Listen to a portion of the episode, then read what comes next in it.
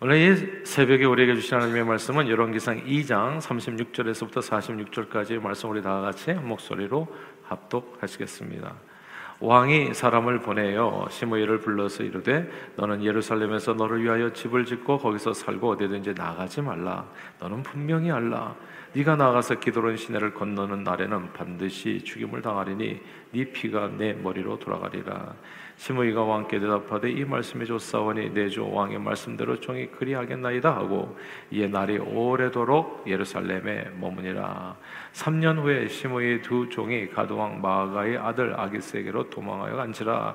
어떤 사람이 시므이에게 말하여 이르되 당신의 종이 가드에 있나이다. 시므이가 그 종을 찾으려고 일어나 그의 나귀의 안장을 지우고 가드로 가서 아기스에게 나가 그의 종을 가드에서 데려왔더니 시므이가 예루살렘에서부터 가드에 갔다가 돌아온 일을 어떤 사람이 솔로몬에게 말한지라 왕이 사람을 보내어 시므이를 불러서 이르되 내가 너에게 여호와를 두고 맹세하게 하고 경고하여 이르기를 너는 분명히 알라 내가 밖으로 나가서 어디든지 가는 날에는 죽임을 당하리라 하지 아니하였느냐 너도 내게 말하기를 내가 들은 말씀이 좋으니 하였거늘 네가 어찌하여 여호와를 두고 한 맹세와 내가 내게 이런 명령을 지키지 아니하였느냐 왕이 또 시므에게 이르되 내가 내 마음으로 아는 모든 악 곧 내 아버지에게 행한 바를 내가 스스로 안하니 여호와께서 내 악을 내 머리로 돌려 보내시리라.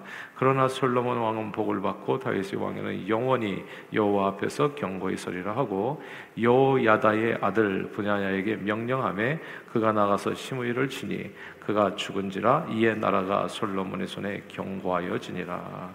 아멘.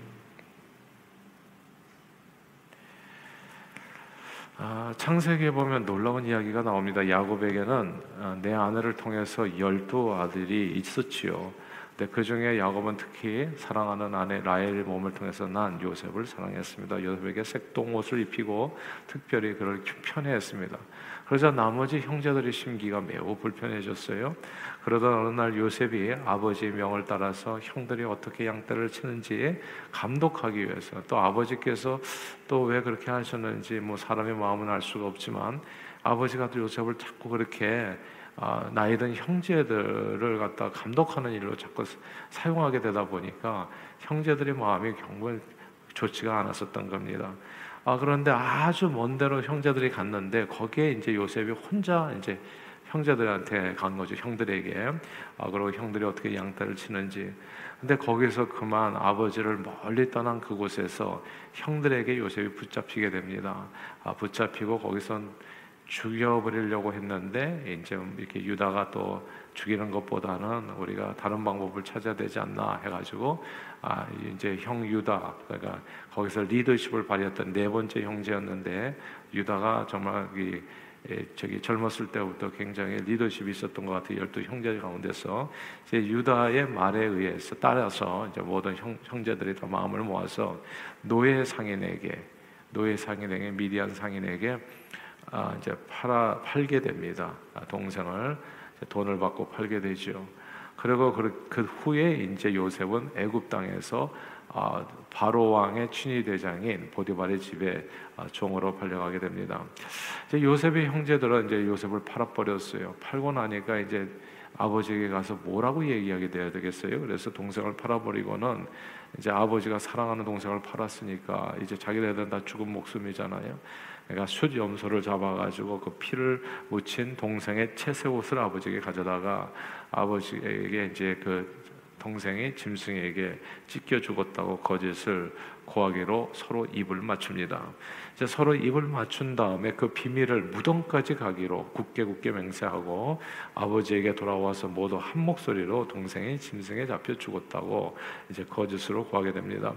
이 서로가 서로에게 알리바이가 되어 주었기 때문에 야곱은 열 명의 자식들의 말을 믿을 수밖에 없었고 그래서 아들이 죽었다고 확신하고 여러 날을 슬픔에 젖어서 정말 크게 통하게 됩니다.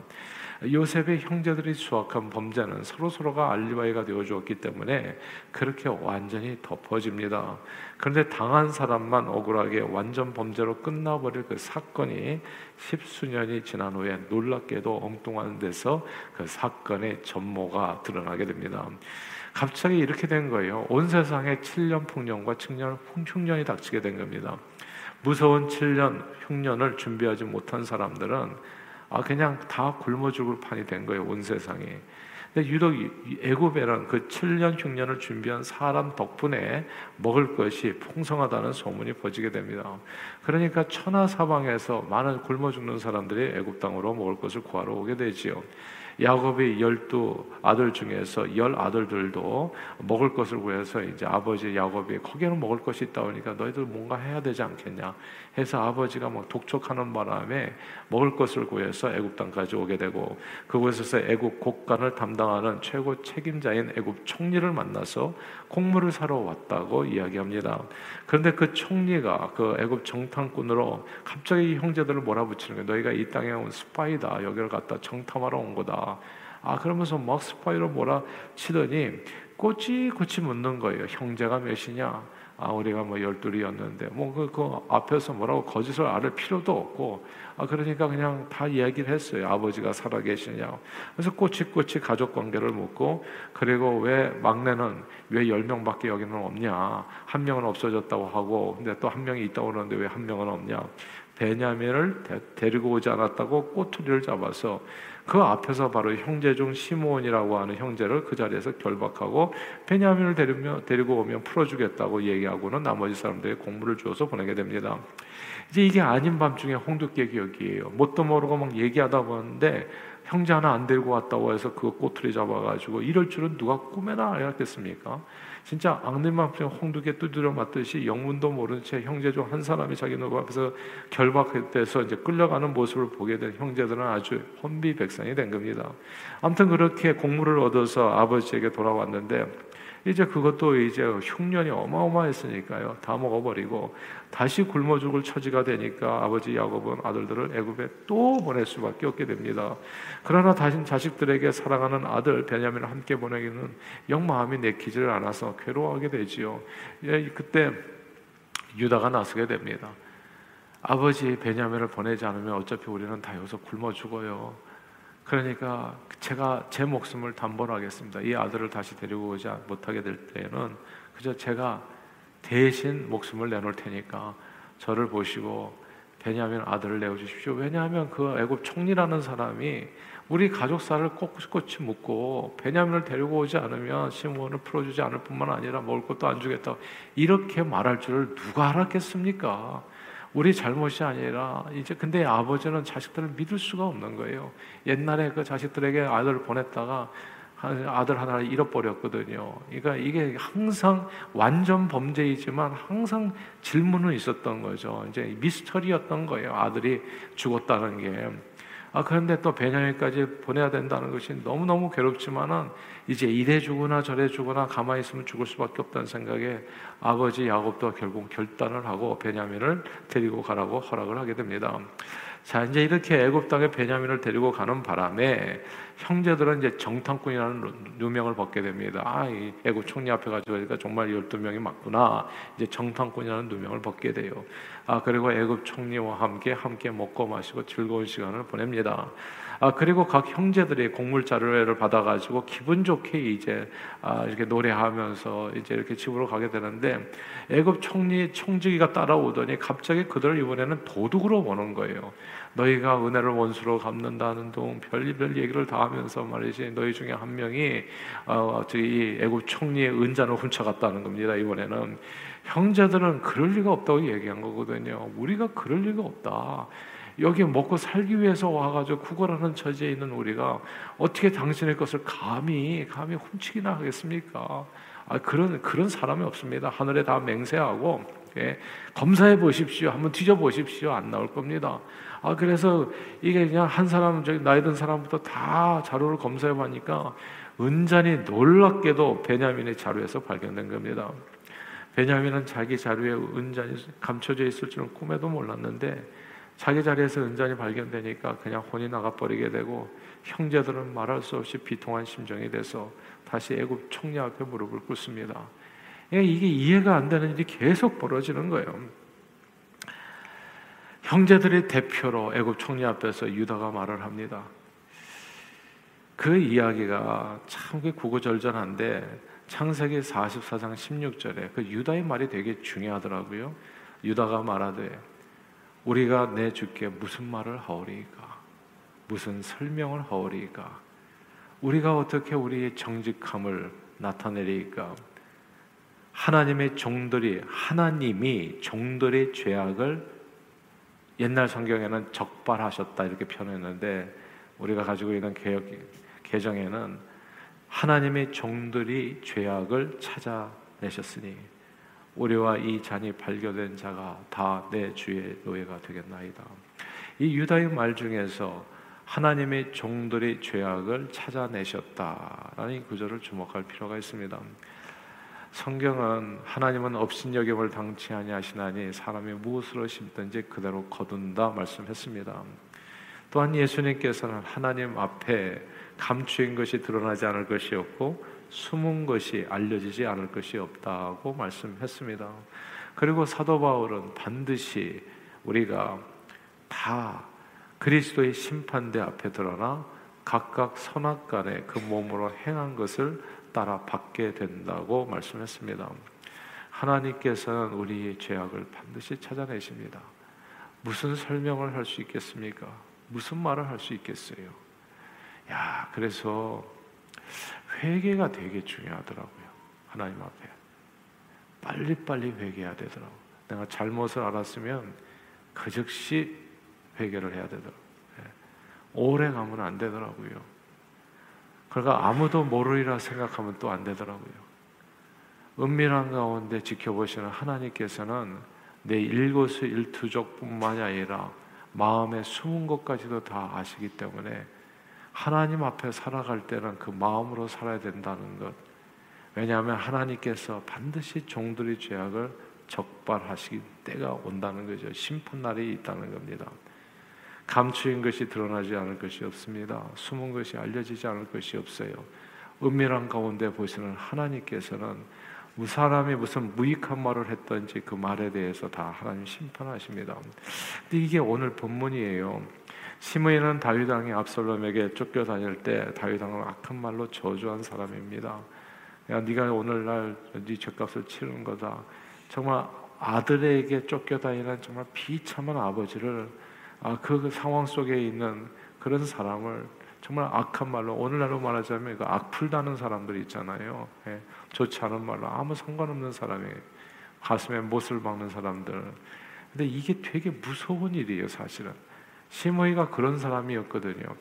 굉장히 이렇게 고통을 받는 사람에게 또 한 줄을 악플을 단 거예요. 이게 자기도 모르게 컴퓨터에서 악플을 단 겁니다. 많은 사람들이 보는 앞에서. 다윗 왕은 자신의 죄값을 치른다는 생각에 그 당시에는 시므의 말을 다 받아들였지만 그래서 원수를 갚지 않았습니다. 그러나 시므의 죄를 하나님이 기억하셨습니다. 이게 되게 중요해요. 하나님이 기억하십니다. 그 모든 죄를. 오늘 보면 열왕기상 2장 44절 말씀이에요. 여기 같이 한번 읽어 볼까요? 2장 44절입니다. 시작.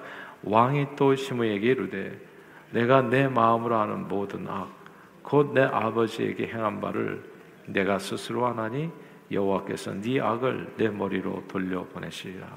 아멘. 여기서 내 마음으로 하는 모든 악, 여호와께서 그 악을 네 머리로 돌려 보내시리라. 이 구절을 주목해야 됩니다. 하나님께서는 모든 숨은 자를 드러내어 심판 날에 반드시 그의 머리로 그 죄의 대가를 돌려 보내십니다.